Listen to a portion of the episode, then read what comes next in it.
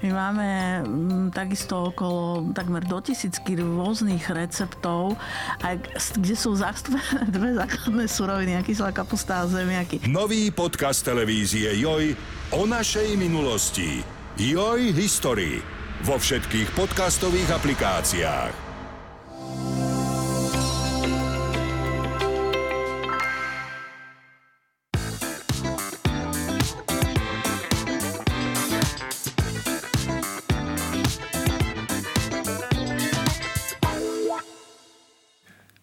My, bežní smrteľníci, si to možno ani neuvedomujeme, ale zimná obloha je pre astronómov omnoho krajšia, nádhernejšia, plnšia zaujímavých vecí ako taká letná. Ono to bude zrejme aj tým, že v zime, keď je jasná obloha, tak je zvyčajne taká zima, že sme radšej schovaní vnútri, a keď je trošku teplejšie, tak je zamračené, takže na tej oblohe nič nevidíme.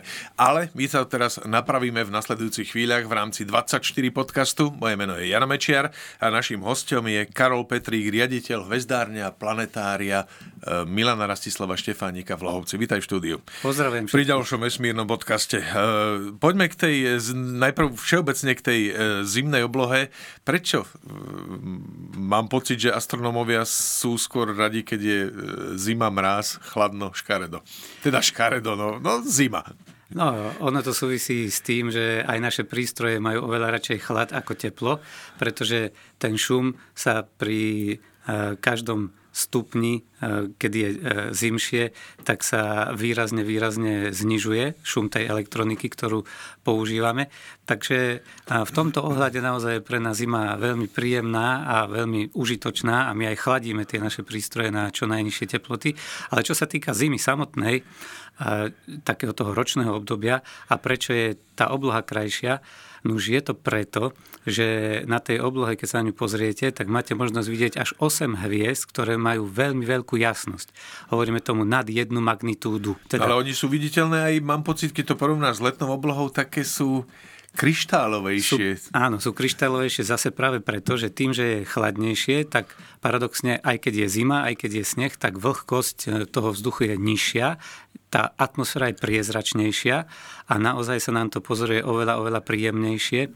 Takže v tomto ohľade astronómovia majú zimu radi, ako ročné obdobie, aj preto, že sú na oblohe veľmi pekné súhvezdia a aj prenádherné objekty, ktoré v tých súhvezdiach máme. Aké súhvezdia? Ja viem, že Orion napríklad je také, to je zimné súhvezdie?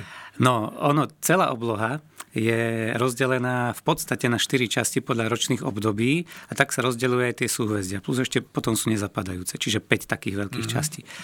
A ono, tie časti oblohy sa rozdeľujú podľa toho, aké súhvezdia vidíme o dvadsiatej druhej hodine večer v danom ročnom období.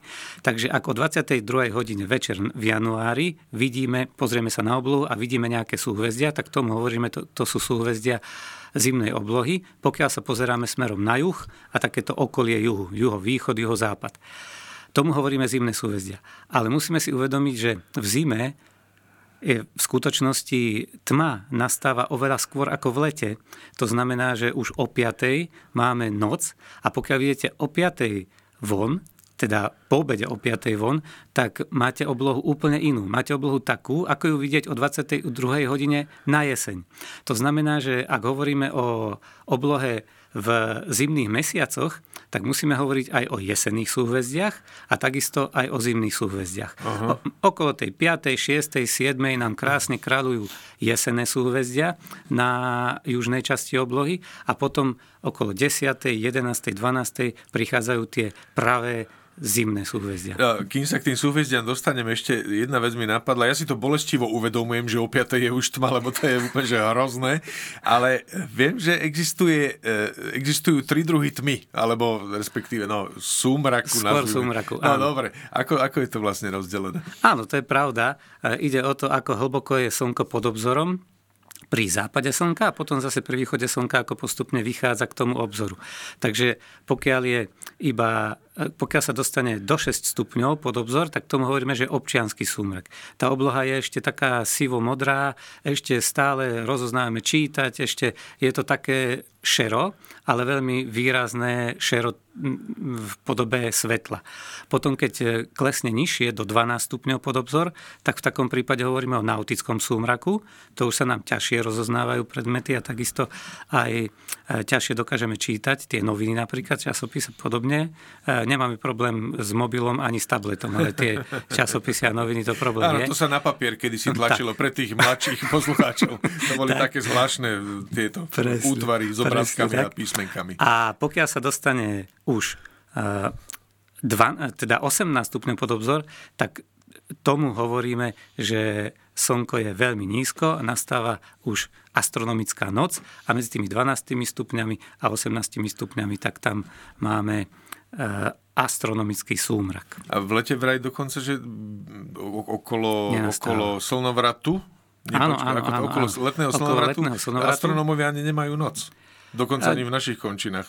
No presne tak, je tam iba ten súmrak, dokonca mm. ani, ani nie astronomický, ale v niektorých častiach, hlavne tam hore na sever, v severných častiach nášho Slovenska, tak tam je iba nautický súmrak a astronomický a noc, ak vôbec nastane v tých nižších zemepisných šírkach, tak tam ju máme iba malý čas, iba niekoľko desiatok minút doslova. Uh-huh. Takže áno, naozaj, ale to súvisí so sklonom osy zemskej voči rovine obehu okolo, zem, okolo Slnka a s tým, že teda napríklad aj na, v severných častiach Európy máme určitú časť roka polárny deň, kedy slnko vôbec nezapadá a zase polárnu noc, to je práve v tom kedy decembri, nevychádza. Kedy vôbec nevychádza. No tak sme si vysvetlili, prečo astronomovia majú radšej zimu, lepšie vidno áno, do áno, toho vesmíru. To poďme na tie súhvezdia, čo zaujímavé sa na takejto zimnej, možno vianočnej oblohe dá vidieť. Áno, sme okolo Vianoc a to treba povedať, že skutočne k oblohe a takisto k súhvezdiam sa viaže množstvo povestí, legend. Tie naše sú predovšetkým napojené na grécku mytológiu, ale existujú aj iné mytológie, ktoré sa snažia vysvetliť, ako sa na oblohu tie súhvezdia dostali, čo znamenajú, aký majú súvis s pozemským životom. A pokiaľ teda hovoríme o tom, ako to je so súhvezdiami, tak tie súhvezdia sa tvorili tisícky rokov pred našim letopočtom. Ľudia oblohu považovali za spojenicu medzi božstvom a pozemskými udalosťami a snažili sa dokonca tú oblohu aj využívať na praktické účely tu u nás dole na Zemi. Ten úplne najklasickejší prípad je egyptská astronómia, kedy veľmi úpenlivo sledovali tzv. Heliaktický východ Síria, čo je, čo je hviezdička zo zimnej oblohy u nás. A v Egypte, pokiaľ videli v prvých lúčoch, že vychádza Sirius na oblohu a nastáva potom deň, tak, tak považovali to za začatie obdobia dažďov, teda za úrodné obdobie a bolo to pre nich veľmi, významná, veľmi významný symbol, tento Sirius. A takisto napríklad Plejády, keď budeme hovoriť o súhvezdí Býka, alebo dokonca Orion samotný, ako jedno z najkrajších súhvezdí oblohy, mal presne takýto význam, kedy naznačoval, kedy napríklad u nás Slováci a Slovania majú kosiť. Takže poďme sa na to pozrieť tak trošku podrobnejšie. Začneme treba s tým Orionom, lebo to je také asi dobre. Najznámejšie, najvýraznejšie súhvezdie na zimnej oblohe. Áno, treba povedať, ale teda pokiaľ hovoríme o Orione, tak nemôžete výjsť v decembri von okolo päť šesť hodiny a čakať, že ten Orion uvidíte. Ten je ešte veľmi nízko nad východným obzorom, ak vôbec. A treba si počkať pekne až naozaj do noci, teda do tej desiatej, jedenástej, dvanástej hodiny, kedy už pekne vylezie tak, aby ste ho dokázali rozpoznať a aby ste ho mali na tom juhu presne pred sebou. No a ako vyzerá ten Orion? Je to skutočne veľké súhvezdie, ktoré má rôzne symboly. Tak v slovanstve napríklad to, nebol nejaký, to nebola nejaká postava, alebo nejaký boh, alebo človek, ale boli to dve kosy, pretože naozaj, keď si predstavíte kosu, ešte tú takú tú normálnu kosu spred desiatok rokov, nie teraz, čo nám behá elektrická kosa, robotická. robotická, ale taká tá manuálna kosa, čo kosci používali za dávnych čias, tak skutočne, pokiaľ spojíte dve kosy a otočíte ich, a spojíte ich dohromady, tak presne takýto tvar má aj Orion. A pokiaľ začal vychádzať Orion na oblohu, tak kosci Slovania vedeli, že majú druhýkrát začať kosiť trávu. A to napríklad. Nebolo neskoro? To už nebola nie, zima? Nie, nie. To, to bol, začne Orion? Práve, že, no, Orion začína vychádzať už niekedy v auguste. Aha. A na prelome augusta a septembra Aha, už začíname vidieť. A toto bol ten, tá druhá etapa kosenia trávy a prípravy vlastne na zimné obdobie. Takže toto je napríklad taký symbol, o ktorom sa málo vie. Ale so slovanstvom je to veľmi úzko prepojené. A pre Grékov, a teda pre tú našu mytológiu, zase znamenal symbol, predstavte si, to som donedávna ani nevedel, ale až potom som si to uvedomil, symbol hvezdárstva a astronómie ako takej, pretože Orion ako bájny hrdina bol v skutočnosti synom boha morí, Poseidona, a bol to jeden z prvých hrdinov vôbec gréckych bájí, ale čo sa jeho samotného týka, bol veľmi vysoký, ako v podstate boh mora po Poseidonovi bol tak vysoký, že sa, keď sa prechádzal po dne mora, tak hlavou, hlavou mu vytrčala z vln. Čiže bol naozaj vysoký, tak sa aj veľmi páčil ženám, na toto nakoniec aj doplatil ten Orion, ale bol vychovávaný a učený Atlasom.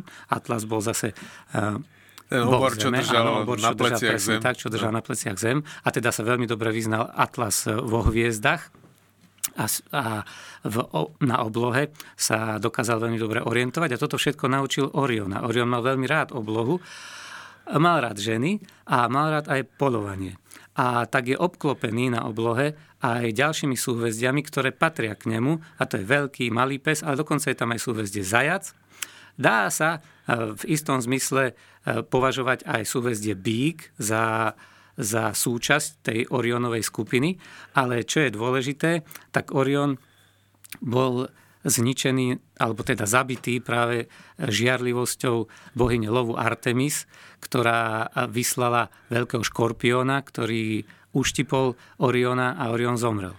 A škorpión a, tam nie je niekde pri ňom? Pres, no, škorpión pri ňom nie je, toto je tiež zvláštnosť, ktorá na tej oblohe existuje, pretože škorpión sa na oblohe nachádza, ale keď vychádza škorpión na oblohu, tak Orion pred ním uteká, pretože sa ho bojí, lebo ho uštipol. Uh-huh. A zase opačne, ako náhle začína Orion vychádzať, tak škorpión zapadá a uteká pred Orionom. Uh-huh. Čiže sú presne na opačných stranách oblohy škorpión s Orionom. Týmto Orionom.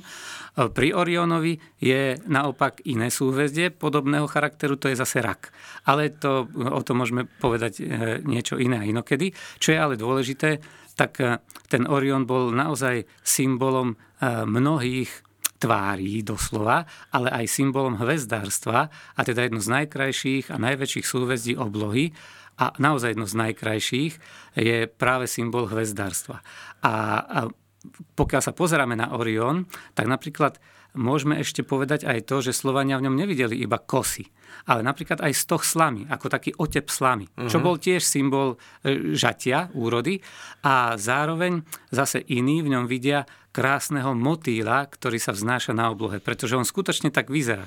Čiže pás Oriona by mohol byť akože telo presne toho motýla. Presne tak. Tie spojené kosy a tie držiaky kôs, ktoré tvoria stred tých spojených kôs, alebo pás samotného boha Oriona, alebo teda telo, telo toho motýla, tvoria naozaj tri hviezdy, ktoré sú v strede, a tým je veľmi rozpoznateľný práve Orion. A potom krídla toho motýla tvoria práve vrchná časť Oriona, jeho hruď a plecia, a potom spodná časť jeho nohy. To je to druhé uh-huh. krídlo. Je to naozaj krásne a variabilné súhvezdie podľa toho, či sa na neho pozerá romantik, historik, astronóm. Ale je dôležité povedať, že v rámci tohto súhvezdia sa nachádza aj množstvo veľmi zaujímavých oblastí. A ako... Tým sa ešte dostaneme. Ja, mňa by ešte zaujímalo, ty si nám už popísal, že vlastne ten Orion môže mať jeden, dva, tri, tri či štyri podoby. Áno, vlastne. Významy. Kto vlastne vymyslel, že to bude Orion? To starí Gréci? Už u, určili, t- no, že to je súhvezdie Orion? Dobrá otázka. No. Pretože ono, skutočnosť je taká, že samotného Oriona, áno, stvorili Gréci. Ale Orion ako postava, ktorá symbolizovala akýsi um, um, akúsi rituálnu bytosť, alebo na tej oblohe nie, predovšetkým postavy, tak to poznáme už od Peržanov, od Babyloňanov. Tiež tam videli bájnu bytosť ako postavu.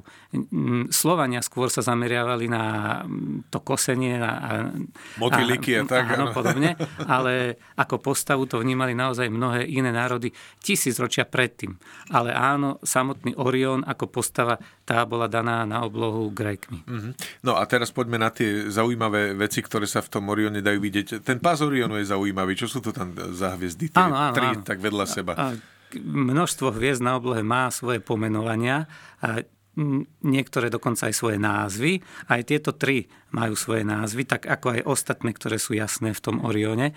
Ale tieto tri sú Mintaka, Alnilam a Alnitak. Tak sa volajú. Mm. A zaujímavé sú nie tým, že by tvorili nejakú skutočne fyzickú trojhviezdu alebo niečo podobné, ten pás, ale pri jednej z nich, práve pri tej Alnitaku, tak tam je veľmi zaujímavá oblasť hmloviny, na ktorú sa premieta iná hmlovina a vytvára veľmi krásnu siluetu koňa. Konská konskej hlava. Hla, konskej hlavy. Je to veľmi fotogenická oblasť a skutočne je veľmi často fotografovaná. Ťažko sa to dá vidieť ďalekohľadom, ale fotka odhalí nádheru tej oblasti, ktorá je vlastne osvetľovaná tým Alnitakom a, a vytvára nádhernú časť toho súhvezdia. Ale to len na fotkách. Máme tam ale potom inú časť, ktorá je, niektorí to volajú meč Oriona, a tá je pod týmto pásom dole a táto oblasť je viditeľná aj voľnými očami. Na fotkách vynikne krása v nádherných detailoch, ale je to oblasť, kde sa práve rodia hviezdy. Hviezdy majú svoj život a toto je ukážka pôrodnice hviezd, kde sa tie hviezdy v mnohých stovkách a tisíckach rodia a mnohé ďalekohľady, aj tie najväčšie ďalekohľady sveta boli namierené do tejto oblasti, aby odhalili práve sa hviezdy rodiace a plynoprachové obaly okolo tých hviezd, z ktorých sa môžu potom prípadne vytvárať aj planéty okolo nich. Ale primárne sa tam vytvárajú z takýchto plynoprachových oblastí alebo plynoprachových hviezdnych diskov priamo hviezdy v centrách tých diskov. Mm-hmm. Čiže toto je krásna oblasť, ktorá už maličkými ďalekohľadmi nádherne vynikne. Aj binárom, keď sa pozriete obyčajným polovníckym ďalekohľadom, tak je to prekrásna oblasť. Ale aj samotné hviezdy v tom Orione sú zaujímavé a zvláštne, lebo Orion nám ukazuje, aký farebný ten vesmír môže byť.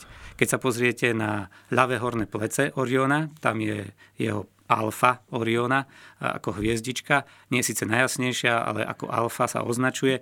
To je Betelgeuse a ten Betelgeuse je výrazne červená hviezda. Je to nadobor, ktorý keby sme umiestnili do stredu našej slnečnej sústavy, tak jeho atmosféra siaha až po Jupiter, čiže Merkur, Venuša, Zem, všetko Mars, všetko, presne všetko vnútri v atmosfére a vnútri tej hviezdy. Je to obrovská hviezda, ktorá predpokladáme o pár desiatok tisíc, možno miliónov rokov vybuchne ako veľká supernova. Hovorí sa, že to môže byť aj zajtra.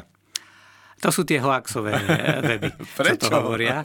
A ja nehovorím, že bude, že môže, že samozrejme to sa nedá predpovedať, ale e, že to bude v blízkej dobe. A to znamená, že môže to byť zajtra, alebo o pätnásť rokov, alebo nie, o stopäťdesiat rokov. Pre astronóma v blízkej dobe je milióny rokov. A e, tak, pre nás, pre obyčajných smrteľníkov, nemôžeme vôbec hovoriť o tom, že to bude za takú krátku chvíľu. Na to si naozaj budeme musieť ešte niekoľko desiatok tisíc rokov počkať, pretože tie procesy my zase odhadnuté máme dostatočne rozumne. Aj tie fyzikálne, ktoré ja tam sú. Ja som sa na to tešil, že keď to príde, lebo tam sa hovorí o tom, že keď Betelgeuse vybuchne, to bude jasnejšie ako mesiac na oblohe a bude vidieť cez deň tá hviezda. Áno, áno, ale cez deň vidno aj v súčasnosti, máme iné možnosti vidieť cez deň niečo, aj o tom sa môžeme porozprávať, pretože cez deň skutočne pomocou ďalekohľadov a dokonca niekedy aj voľným okom môžeme vidieť niektoré planéty a dokonca aj niektoré hviezdy. To je svätá pravda a nemusíme čakať na niečo také, čo by sme neuvideli, pretože keby ten Betelgeuse naozaj vybuchol, tak asi by sme nestihli sa na ňu pozrieť a keď, tak potom by to znamenalo niečo podobné ako výbuch stoviek miliónov neutrónových bomb na Zemi, pretože behom niekoľkých dní by nás to proste zničilo. Aj na takú vzdialenosť? Áno, to nie je taká veľká vzdialenosť. V skutočnosti Betelgeuse nie je tak ďaleko. Je vzdialený iba niekoľko tisíc svetelných rokov a to pre, vzdi- pre výbuch supernovy nie je vôbec žiadna vzdialenosť. Aha. A skutočne by nám to zničilo atmosféru a potom aj nás. Dobre, už sa neteším. ale, ale Betelgeuse je nádherná hviezda, na ktorú sa zameral aj Hubble teleskop. Je to jedna z mála hviezd, ktoré sme rozlišili povrch, pretože je tak obrovská. Aha. Sú tam zvláštnosti, na ktoré sme doteraz neprišli. Prečo to pozorujeme? Je tam veľmi jasná škvrna, obrovská škvrna na tom plynovom povrchu toho Betelgeusa. Čiže sú tam veľmi veľké zvláštnosti, ktoré ale hovoria o tom, že ešte mnohé veci nechápeme, nevieme a potrebujeme doriešiť a doplniť skladačky do, tej našej, do toho nášho poznania vesmírnych objektov a vesmíru ako takého. To je Betelgeuse na jednej strane Oriona, ale na druhej strane Oriona zase vpravo dole je, je Rigel, je tam potom ešte hviezdička Bellatrix a tieto veci sú zase výrazne modrobiele. Betelgeuse je červený, tieto sú modro-biele a ukazujú teda, že hviezdy samotné môžu mať rôznu farbu, aj rôznu svietivosť, rôznu teplotu a keď sa pozrieme zase pomocou fotografií na tie hmloviny, čo sme spomínali, či už konskú hlavu alebo, alebo tú hmlovinu v trapez v Orionovi, tak sa to volá, tá veľká hmlovina v Orione, tak v takom prípade vidíme ďalšie farby toho vesmíru a dokonca reálne farby, pretože astronómovia majú možnosť získať aj reálne farby toho, ako ten objekt vyzerá.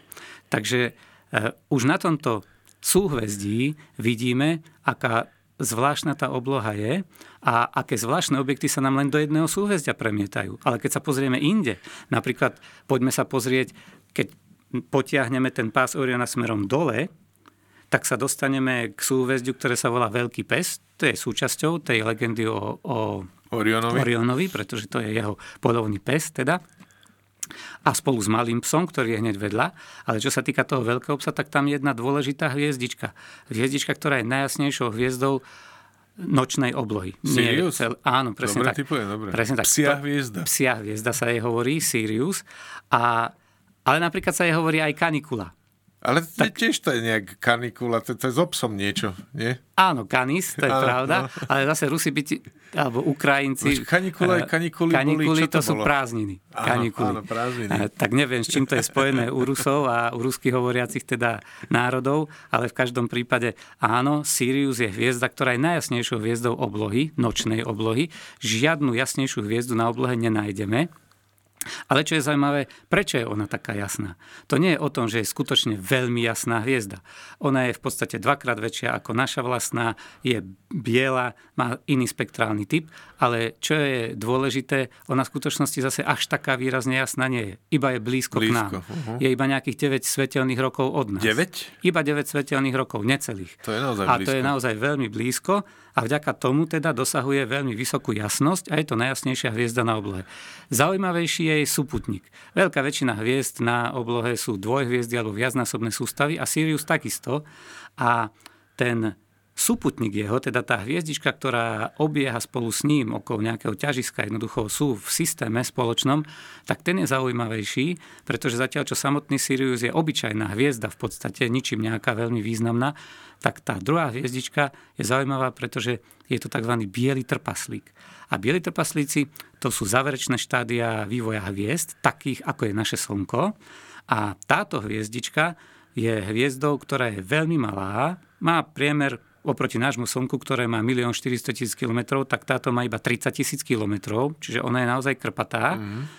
v podstate dva až tri krát väčšia ako naša Zem, ale pritom hmotnosť má rovnako ako naše Slnko a to znamená, že keby sme zobrali hmotu, ja neviem, veľkosti cukru, hej, cukru, kocky cukru, kocky cukru a priniesli sem na Zem, tak hmotnosť tej kocky cukru by bola okolo stodvadsať až stotridsať kilogramov. Uh-huh. Hej? To sú bieli trpaslíci. Oni majú veľmi zhustenú hmotu a tá hustota je tam taká, že ten centimeter kubický váži stodvadsať kilogramov. No povedzte mi, čo u nás váži stodvadsať kilogramov, taká, také krpaté. Uh-huh. Takže toto je veľmi zaujímavá hviezdička z tohto pohľadu, že teda predstavuje iný typ, zvláštny typ hviezd ako záverečného štádia vývoja. Ono je to spojené s takými zvláštnymi paradoxami, ktoré sme museli vyriešiť, pretože sa ukazuje, že tam dochádzalo k presunu a dochádza k presunu hmoty z jednej hviezdičky na druhu. Ukázalo sa, že, že tie vývojové štádia nám úplne dobre nesedia s vekom tých hviezd. A nakoniec sme to vyriešili práve vďaka tomu, že sme si uvedomili, že k tomu presunu hmoty z jednej hviezdy na druhú dochádza a že skutočne niektorá z tých hviezd, teda, ktorá by nemala byť taká stará, tak zrazu je príliš stará, druhá je príliš mladá, nemali by spolu koexistovať, ale ukazuje sa, že toto je štandardná vec v rámci takýchto dvojhviezdnych sústav, kde dochádza k prenosu hmoty z jednej hviezdičky na druhú. To je napríklad teda ten Sirius. Ale ak by okolo tej sústavy by mal Sirius a tá jeho spoluhviezda nejaký planetárny systém, tam by bol svet, kde by svietili dve slnka. Tak ako je vo Hviezdnych vojnách. Napríklad Tatooine, tuším, mal dve slnka, áno, alebo tri. Áno, dve, áno. Minimálne dve. Minimálne dve, to je naozaj pravda. A dokonca už dnes poznáme také hviezdne sústavy, kde je jedno, teda kde je dve, alebo dokonca viac hviezd a okolo nich obiehajú planéty. To už dnes v podstate nie je žiadna zvláštna rarita. Uh-huh. Akurát problém je, či by na takýchto planétach mohol existovať život. A to už je otázka, pretože ak dostanete hviezdu do štádia bieleho trpaslíka, tak to znamená, že musela prejsť veľmi dôležitým vývojovým štádiom, kedy proste dohorí vodík, začne horieť helium a zrazu je tu veľký problém, pretože pri takýchto zmenách palív sa udeje to, že hviezda vybuchne, odvrhne veľkú časť svojej hmoty, energeticky je to veľmi náročný proces a ten by teda život na takýchto planetách mal zničiť. Spoľahlivo dezinfikovať. Dezinfikovať, presne tak. Čiže v tomto ohľade viacnásobné systémy hviezd, s tým treba veľmi opatrne narábať aj vo vedecko-fantastických príbehoch, filmoch, scenároch, uh-huh. aby sme sa nedostali do nejakých naozaj nevyvrátiteľných paradoxov. No, poďme ale trošku zase od toho Síria ďalej. Tak prejsť, napríklad, no? Máme tam napríklad, keď sa pozrieme na opačnú stranu od Oriona, nepôjdeme teraz tým pásom smerom dole, ale smerom nahor, tak sa dostávame k ďalšiemu zvláštnemu súhvezdiu a hlavne jednej časti toho súhvezdia, ktorá tiež má veľký význam napríklad pre moreplavcov, a to je súhvezdie Býk, Taurus. Býk, ten nepatrí úplne priamo do tej legendy o Orionovi a do súhvezdí, ktoré by boli s ním nejako reálne prepojené v legende. Býk je skôr predstaviteľ lovu, lovu najvyššieho boha Olympu, Dia, na ženy. Doslova to tak musím ano. povedať, lebo Zeus je týmto veľmi známy. On sa menil známy, na kadečo, aby zvádzal tak. ženy. Ano. A aj toto má byť zlatý bík, na ktorého sa zmenil, ale to má ďaleko siahle dôsledky napríklad pre náš kontinent. A, a teraz, na tom, presne ide? Na tom bíkovi Európa jazdila, presne ak sa nemýlim. Presne tak. On uniesol Európu no. ako... ako princeznú azijskú, uniesol ju na Krétu, tam splodil s ňou troch synov a keďže ju teda mal rád, tak na jej počesť pomenoval nový kontinent Európou. Odtiaľ máme názov Európa pre nás. Takže toto je takisto niečo, čo možno mnohí nevedia, ale je to spojené s legendami a s oblohou, tak ako teraz počujete. No a čo je ale dôležité, tak ten bík v sebe skrýva niekoľko zvláštností a jednou z tých zvláštností je napríklad otvorená hviezdokopa Plejády a otvorená hviezdokopa Hiády. Hiády a Plejády, to tiež môžeme hovoriť, ako sa dostali na oblohu, tiež to boli sestry jedného brata, ktorý zomrel pod labou levice a keďže ho mali veľmi radi, tak za ním veľmi smútili a túto bratsko-sesterskú lásku Zeus videl a teda umiestnil ich na oblohu, ale boli tam ešte Plejády, ktoré takisto boli veľmi veľké priateľky tých Hiád a tie zase smútili, že Hiády už nie sú na zemi, ale sú na oblohe a od žialu spáchali sebevraždu a Zeus ich potom dal na oblohu. Ale čo je dôležité, tak práve tie Plejády sú zaujímavé z niekoľkých hľadisk. Plejády sú krásna, malilinka, otvorená hviezdokopa, nádherne viditeľná voľným okom. To je a... také, že ono, niektorí ľudia to za malý voz považujú, že to naozaj, že malý malý voz, ale presne to nie je malý voz. Presne tak. Mnohí ľudia si myslia, že keď sa pozerajú v zime na oblohu, alebo aj na jar na oblohu večer, na jeseň na oblohu večer a vidia tam takýto vozík, takže to je ten malý voz. Malý voz je skutočne si na úplne opačnej strane oblohy, je úplne inde, ale čo je dôležité, tak týchto osem až desať hviezd, ktoré je vidieť voľným okom, tak tí mali veľký význam pre moreplavcov v staroveku. Pretože keď hovoríme o legendách, ako sa dostali Plejády na oblohu, tak to zoskupenie hviezd tam je naozaj už stáročia a tisícročia. Je pravda, že je to mladé zoskupenie z hľadiska astronomického, pretože má asi desať miliónov rokov. Oni vznikli asi pred desiatimi miliónmi rokov. Žula, ktorú máme u nás na Zemi a do ktorej kopeme nohou, tie kamene, tie majú miliardy rokov, tri až štyri miliardy rokov majú vek, zatiaľ čo tie Plejady desať miliónov rokov, čiže sú to, to sú mladúčké hviezdy. Mhm. Ale čo je dôležité, to zoskupenie tu pozorovali starovekí Gréci, Peržania, Rímania, všetky tieto národy a pre nich te, to pomenovanie možno nepochádza z, od tých ôsmich sestier, ale od gréckeho slova plejos, čo znamená plávať. A spája sa to s tým, že pokiaľ Plejády zanikali v ranných lúčoch slnka, čo bolo zhruba niekedy v máji, tak nastával čas na spustenie moreplavieb. Zatiaľ, čo keď sa objavili na oblohe niekedy v októbri až novembri, tak tie plavby by sa mali ukončiť, pretože to bol symbol toho, že nastáva obdobie výchrov, nastáva obdobie zlého počasia a teda moreplavci by sa mali vrácať naspäť. Čiže aj Plejády mali uh-huh. takýto dôležitý význam pre praktické využitie oblohy na veci na Zemi. No a keď hovoríme teda ďalej, tak Býk je veľmi známy aj oblasťou, ktorá je pozostatkom po supernove z roku tisíc päťdesiatštyri, tzv. Krabia hmlovina to je. V malých ďalekohľadoch je krásne viditeľná a je to hmlovina, ktorá je zase známa z niekoľkých dôvodov. Jednak v rádiovej oblasti, v ultrafialovej oblasti, vo viditeľnej oblasti. V každej z tých oblastí máme možnosť pozorovať inú časť tej hmloviny, ale čo je dôležité, aj v tej rádiovej oblasti pozorujeme veľmi rýchle pulzy. A pochádzajú z hviezdičky, ktorá je takisto záverečným štádiom vývoja hviezd, ale už nie je také, ako je naša hviezda, naše slnko, ale hviezdy, ktorá je oveľa hmotnejšia. A taká hviezda na konci vybuchne v obrovskom splanutí a pri tom obrovskom splanutí sa rozmetá takmer celá hviezda úplne na cimpr-campr, zostane iba maličké jadro tej hviezdy, tomu hovoríme neutrónová hviezda a práve táto žiari v srdci tej krabej hmloviny.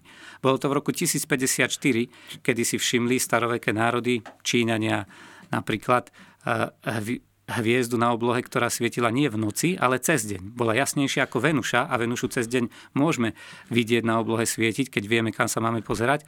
A táto hviezda bola dokonca ešte jasnejšia o dve magnitúdy, uh-huh. a to je výrazne jasnejšie.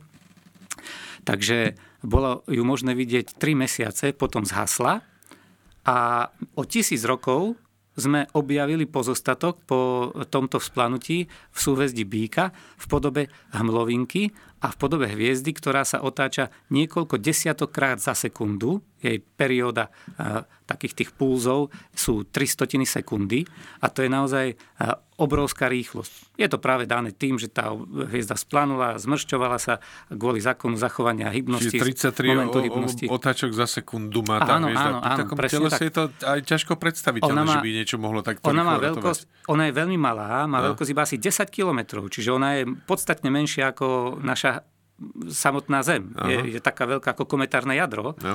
dvadsať až tridsať kilometrov to sú kometárne jadra, ale je nesmierne hustá, pretože stále si udržiava hmotnosť približne nášho slnka a to znamená, že keby ste zobrali tú kocku cukru, kocku cukru z nej sem, tak by nevážila, že stodvadsať kilogramov ako v Bielom trpaslíkovi, ale desiatky miliárd tón. No, desiatky to... miliárd tón. Ani nie kilogramov, ale tón. To znamená, že by to bola hmotnosť celého Mount Everestu. Uh-huh. A to sú naozaj obrovské hustoty, ktoré tieto neutrónové hviezdy majú. Dokonca fyzici, keď za... astrofyzici, keď začali skúmať túto krabiu hmlovinu a tento pulzar, tak popravde mnohí sa začali vyjadrovať, že výskum vesmíru sa skladá z dvoch vecí. Z výskumu tejto krabej hmloviny a potom všetkého ostatného vo vesmíre. Takú dôležitosť prisudzovali práve tejto hmlovine a tejto supernove. Aj doteraz je to veľmi dôležitá oblasť výskumu, pretože supernovy sú jediný zdroj, aký v súčasnosti poznáme, všetkých prvkov, chemických prvkov od železa vyššie. Po železo sa to vytvára práve vo hviezdách, všetky tie prvky, ktoré poznáme, ale od železa vyššie, zlato, striebro, Všetko sú to... Takéto zlato, čo tu máme. Tak to všetko bolo stvorené vo splanutiach takýchto supernov. Aj život na Zemi by bez supernov neexistoval, pretože samotná Zem by neexistovala. Všetko to nerastné bohatstvo, ktoré tu máme, pochádza z výsledkov výbuchov takýchto supernov. Takže je to pre nás veľmi dôležité. Nie je to jediný samozrejme zdroj supernovy, ktorý poznáme. Na tej oblohe poznáme viac takýchto oblastí, kde máme pozostatky po supernovách a naozaj ich intenzívne študujeme, aby sme zistili, ako sa pretvárajú tie chemické prvky pri tých splanutiach a ako sa potom vyvíjajú ďalej. Takže to je ďalšia veľmi pekná oblasť, na ktorú sa vieme zamerať, keď sa pozrieme na zimnej oblohe na oblohu a pritom chceme poznať ten vesmír hĺbšie, lepšie a poznať, odkiaľ sme sa tu napríklad Aha. vzali, pretože aj toto je jedna dôležitá Aha. otázka. Ale môžeme ísť ďalej. K ďalším Poďme, lebo zatiaľ je to o gréckej mytológii, Orion a teda plus Zeus a tak ďalej, sú, sú na tej zimnej oblohe súhvezdia, ktoré nejak nesúvisia, nejaké modernejšie alebo tak? No, je ich tam zopár, ale v skutočnosti e, veľká väčšina z nich, teda naozaj takmer všetky, čo sa týka severnej oblohy, tak pochádzajú z legend práve tých, tejto gréckej mytológie. Sú tam potom niektoré, ako hm, napríklad Trojuholník, ktorý je na pomedzi medzi jesennou oblohou a tou zimnou oblohou. A Trojuholník nemá žiadny súvis s žiadnou legendou, ale je to tak výrazná trojica hviezd na tej oblohe, že už naozaj aj tritisíc rokov pred, pred samotnými Grékmi táto časť oblohy bola pomenovaná ako trojuholník a pomenovávali ju tak Peržania, ako Babylončania, takisto Rímania. Jednoducho naprieč kultúrami táto oblasť bola naozaj vždy pomenovaná trojuholník. Ale pritom sa k žiadnej legende nevzťahuje. Uh-huh. Jednoducho to jednoducho tak trojuholník. Výrazný, a kde to je? Lebo to som si... To je... Trojuholník je zase oblasť pod Andromedou. Andromeda to už je jesenné súhvezdie, takže medzi tými zimnými súhvezdiami, na pomedzi medzi zimnými a jesennými súhvezdiami je práve trojuholník, ale trojuholník je veľmi zaujímavý preto, že v sebe skrýva druhú najjasnejšiu galaxiu na oblohe. A to je galaxia v trojuholníku, má označenie em tridsaťtri a tá je naozaj, pokiaľ vyjdeme do hôr, pokiaľ si počkáme na tmavú jeseno-zimnú oblohu, a teda tú priezračnú, tak máme možnosť vidieť túto galaxiu aj voľnými očami, ale spolu s ňou vidíme aj tú najjasnejšiu galaxiu Andromedu, Andromedu pretože tá je tesne nad ňou, aj pár desiatok stupňov nad týmto trojuholníkom. Andromeda a koniec reťaze, ktorou je Andromeda prikovaná k úskale, tak je práve to konečné ohnívko, je práve táto veľká galaxia v Andromede, ktorá má priemer asi štyroch mesačných splnov, čiže to je veľká galaxia v tej Andromede a naozaj je to rozsiahly oblak, ktorý máme možnosť vidieť, zatiaľ čo tá v trojuholníku je podstatne menšia, má zhruba priemer toho mesiaca v splne, alebo trošku menšia je, ale je viditeľná voľným okom. A tieto dve galaxie patria do miestnej skupiny galaxií, a sú vzdialené asi dva a pol milióna svetelných rokov. To je stále ešte veľmi blízka časť vesmíru v rámci, v rámci toho, kde je umiestnená naša vlastná galaxia, v akej skupine galaxií sa nachádza. A teda veľká galaxia v Andromede, to je tá najväčšia z tejto miestnej skupiny, ktorá obsahuje asi tridsať členov. A čo je ale dôležité, tak hovorí sa o tom, je to tak, že za niekoľko miliárd rokov tá galaxia, veľká galaxia v Andromede splinie s našou, že vrazí do tej našej a že by mali splynúť. Teraz už ostatné výskumy hovoria, že by to tak nemalo byť, že by nás mala minúť, ale to gravitačné pôsobenie tam bude veľmi výrazné, takže sa nám pomery budú meniť, tak na to si ale musíme počkať pár miliárd rokov. Dobre, počkáme. V každom prípade toto je tiež veľmi zaujímavá časť oblohy, o ktorej sa oplatí rozprávať, ale pravda je, že veľká väčšina tých súhvezdí, ktoré poznáme, splýva s tou gréckou mytológiou. Mhm. Takže len tá grécka mytológia, ono to nie je zase úplne tak, že je všetko len grécke.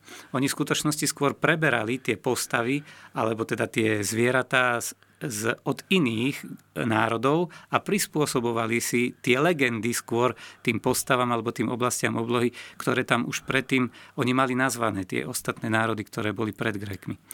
A keď hovoríme ešte, ja neviem, o... o tých jesenných súhvezdiach, keď sme povedali o Trojuholníku, povedali sme Andromeda, tam je teda tá zaujímavá oblasť, tak je tam s Andromedou prepojené súhvezdie Pegas.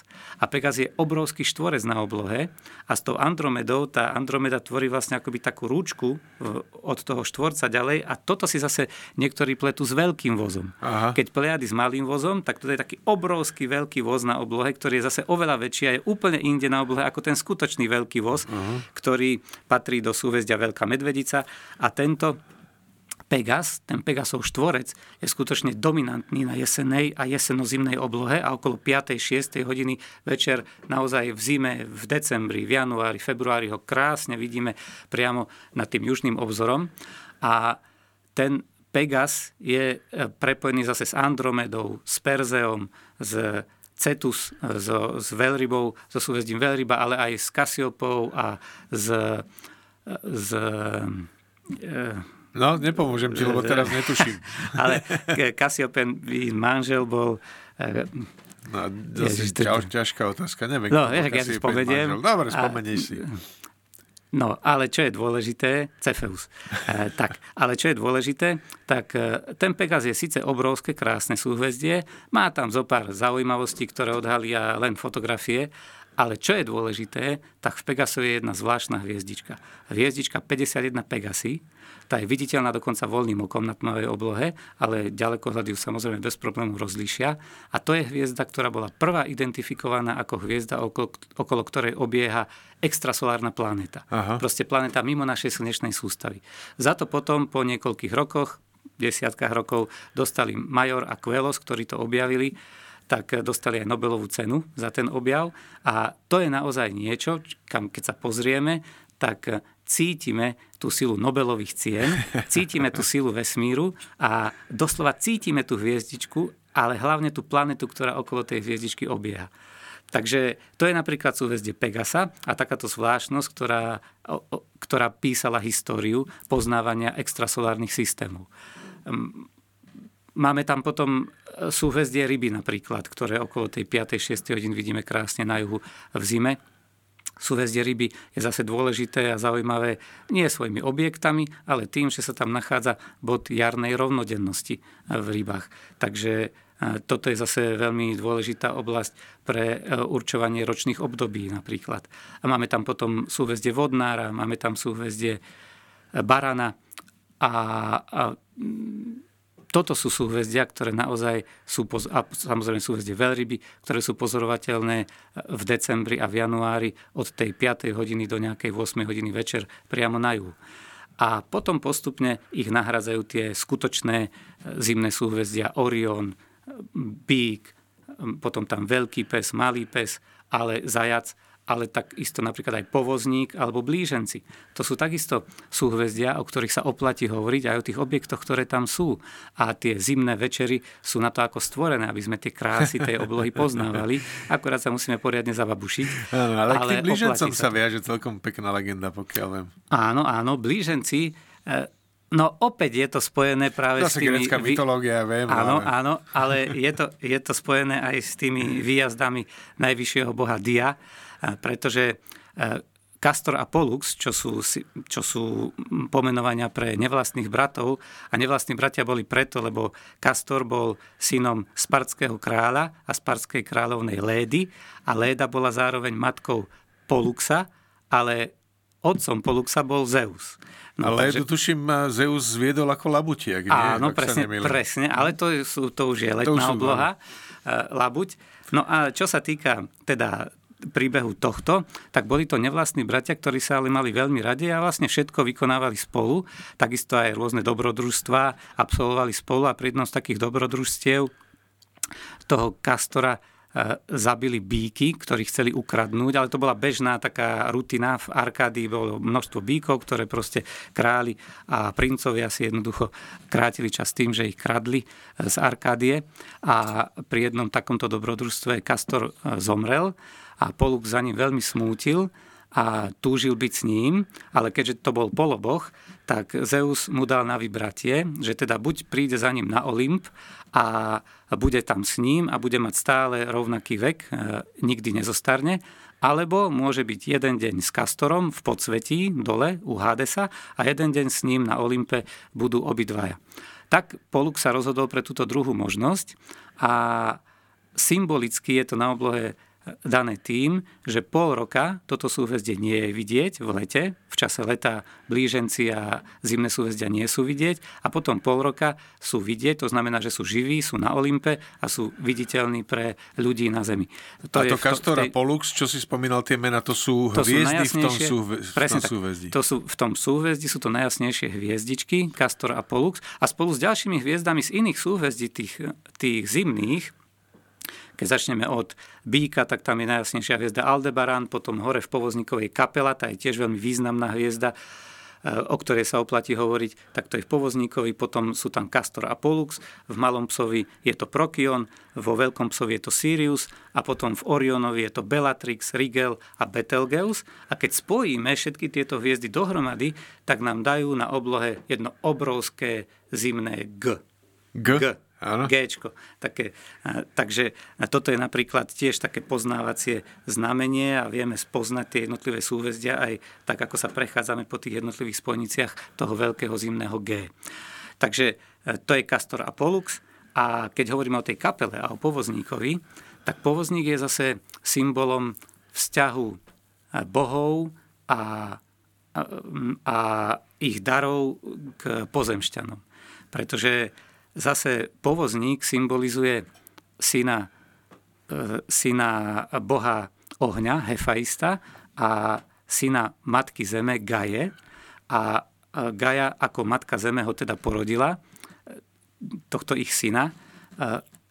Eristarchos sa volal, Erich, Erich, nie Erich, Eristarchos, Erichtostenes sa volal, tak, Erichtostenes, také zvláštne meno, Erich. Áno. Z toho asi teda zostalo to meno Erich. Ale prečo je to dôležité? On totiž ako prvý zapriahol koňa do voza a ako prvý človek, alebo poloboh, keď to tak, alebo boh, ale jednoducho mal tak rád ľudí, podobne ako Prometeus, tak on zapriahol koňa do voza a zároveň ako prvý zoral zem pluhom.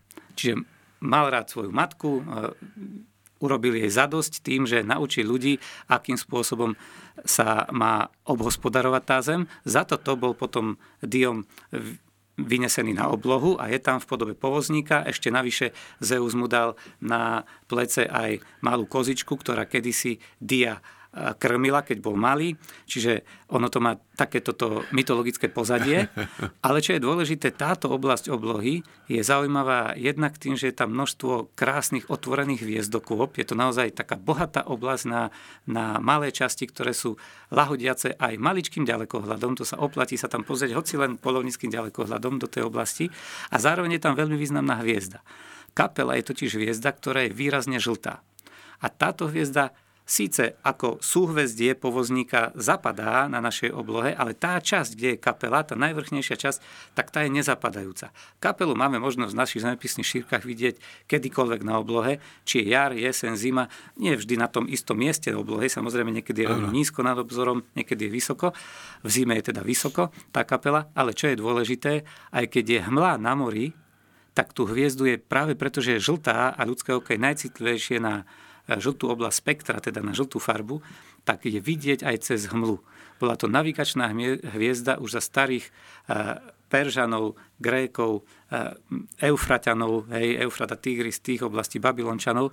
Čiže je to navigačná hviezda takzvaná a bola jedna zo životných hviezd, ktorými sa mohli tí námorníci na mori orientovať.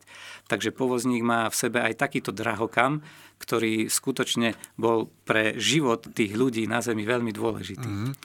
Takto to je napríklad zase príbeh o povozníkovi a o tom, prečo je pre nás dôležitý povozník, alebo bol dôležitý. Teraz už máme G P S-ko, samozrejme.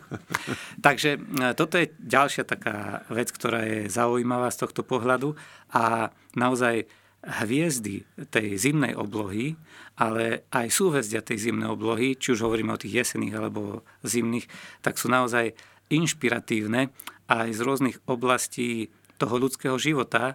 Napríklad môžeme ešte hovoriť o pýche, ktorá predchádza pád, pretože keď hovoríme o Pegasovi, to sme nespomenuli, ale Pegas je okrydlený kôň, ktorý vznikol tým, že Perzeus odťal hlavu Medúzy a z tela Medúzy vyletel tento okrídlený kôň, ktorý sa pohyboval iba vo vzduchu a iba keď bol smedný, tak zišiel dole sa napiť vody. Pri jednom takomto smede ho zachytil takisto bájny, ale neveľmi známy hrdina Belofontes. Prečo nie je známy, to sa hneď dozvieme, pretože on vďaka tomuto Pegasovi dokázal zničiť jednu veľmi nepríjemnú obludu, chiméru, a tá sa nachádzala v rokline, do ktorej bol prístup iba zo vzduchu a ten Pegas mu umožnil teda dostať sa do tej rokliny a zabiť chiméru. Ale po tomto hrdinskom čine veľmi spišnel a spišnel až natoľko, že sa chcel podobať bohom a chcel ísť žiť na Olymp k bohom. Ako obyčajný ľudský hrdina. A toto sa samozrejme najvyššiemu bohovi nepáčilo, že má takéhoto pyšného človeka, ktorý zase až toľko pre ľudí neurobil, pre celé ľudstvo, aby sa naozaj stal bohom alebo, dokon- alebo žil s bohmi. A tak e, spôsobil to, že, e, že zoslal na Pegasa e, nejaký blesk, ktorý spôsobil, že Pegas sa pri tom lete smerom k Olympu, že sa vzpriečil a Belofontes spadol z jeho chrbta na zem a pri tom páde si poškodil hlavu a zbláznil sa. A Pegas ten pokračoval ďalej v tom svojom lete a dostal sa až na oblohu a tam je doteraz. Ale celý tento príbeh hovorí o tom, o pyšnosti ano, a o tom, a áno, o pýche a páde a o tom, ako pýcha predchádza pád. Čiže naozaj, pokiaľ sa pozrieme na oblohu a snažíme sa čerpať poznanie pre ľudí, tak tie príbehy nám majú čo doteraz povedať a myslím, že sa oplatí každému po tú oblohu prísť a práve o takýchto príbehoch sa porozprávať. Uh-huh. To, že je tam množstvo objektov, na ktoré potom vieme namieriť ďalekohľady a vieme sa porozprávať o tom skutočnom vesmíre a o tom, čo pre nás znamená aj každý jeden z tých objektov a pre ten skutočný život na Zemi a pôvod toho života na Zemi, to, to, to je len pridaná hodnota doslova pre ľudí, ktorí majú radi oblohu a ktorí sa pod, ne, pod ňu radi prídu pozrieť, aby sa ňou pokochali, ale zároveň, aby sa niečo naučila aj pre ten svoj vlastný život. Pekne si to ukončil, úplne, že parádne. Ďakujem veľmi pekne. Viem, že by sme mohli ešte ďalej rozprávať, lebo tých hviezd sú tam milióny, miliardy. Dalo by sa o tom hovoriť do nekonečna. Necháme si to zase niekedy na budúce. Zatiaľ ďakujem veľmi pekne za návštevu a za rozhovor. Ďakujem a ja želám krásny sviatočný čas, pretože už sa nestretneme tento rok. Verím, že začiatkom budúceho roka sa zase budeme môcť porozprávať, čo nám priniesol rok dvetisícdvadsaťtri, a čo, čo nám prinesie, prinesie ten nasledujúci, pretože aj tam sú veľmi veľké zvláštnosti. A ja možno aj na záver pripomeniem, že pre nás pripravila obloha krásne vesmírne divadlo v novembri v podobe nádhernej polárnej žiary u nás na Slovensku a ja verím, že v roku dvetisícdvadsaťštyri minimálne tento úkaz budeme mať možnosť vidieť ešte párkrát aj tu na Slovensku. Ešte raz ďakujem a dovidenia. Dovidenia.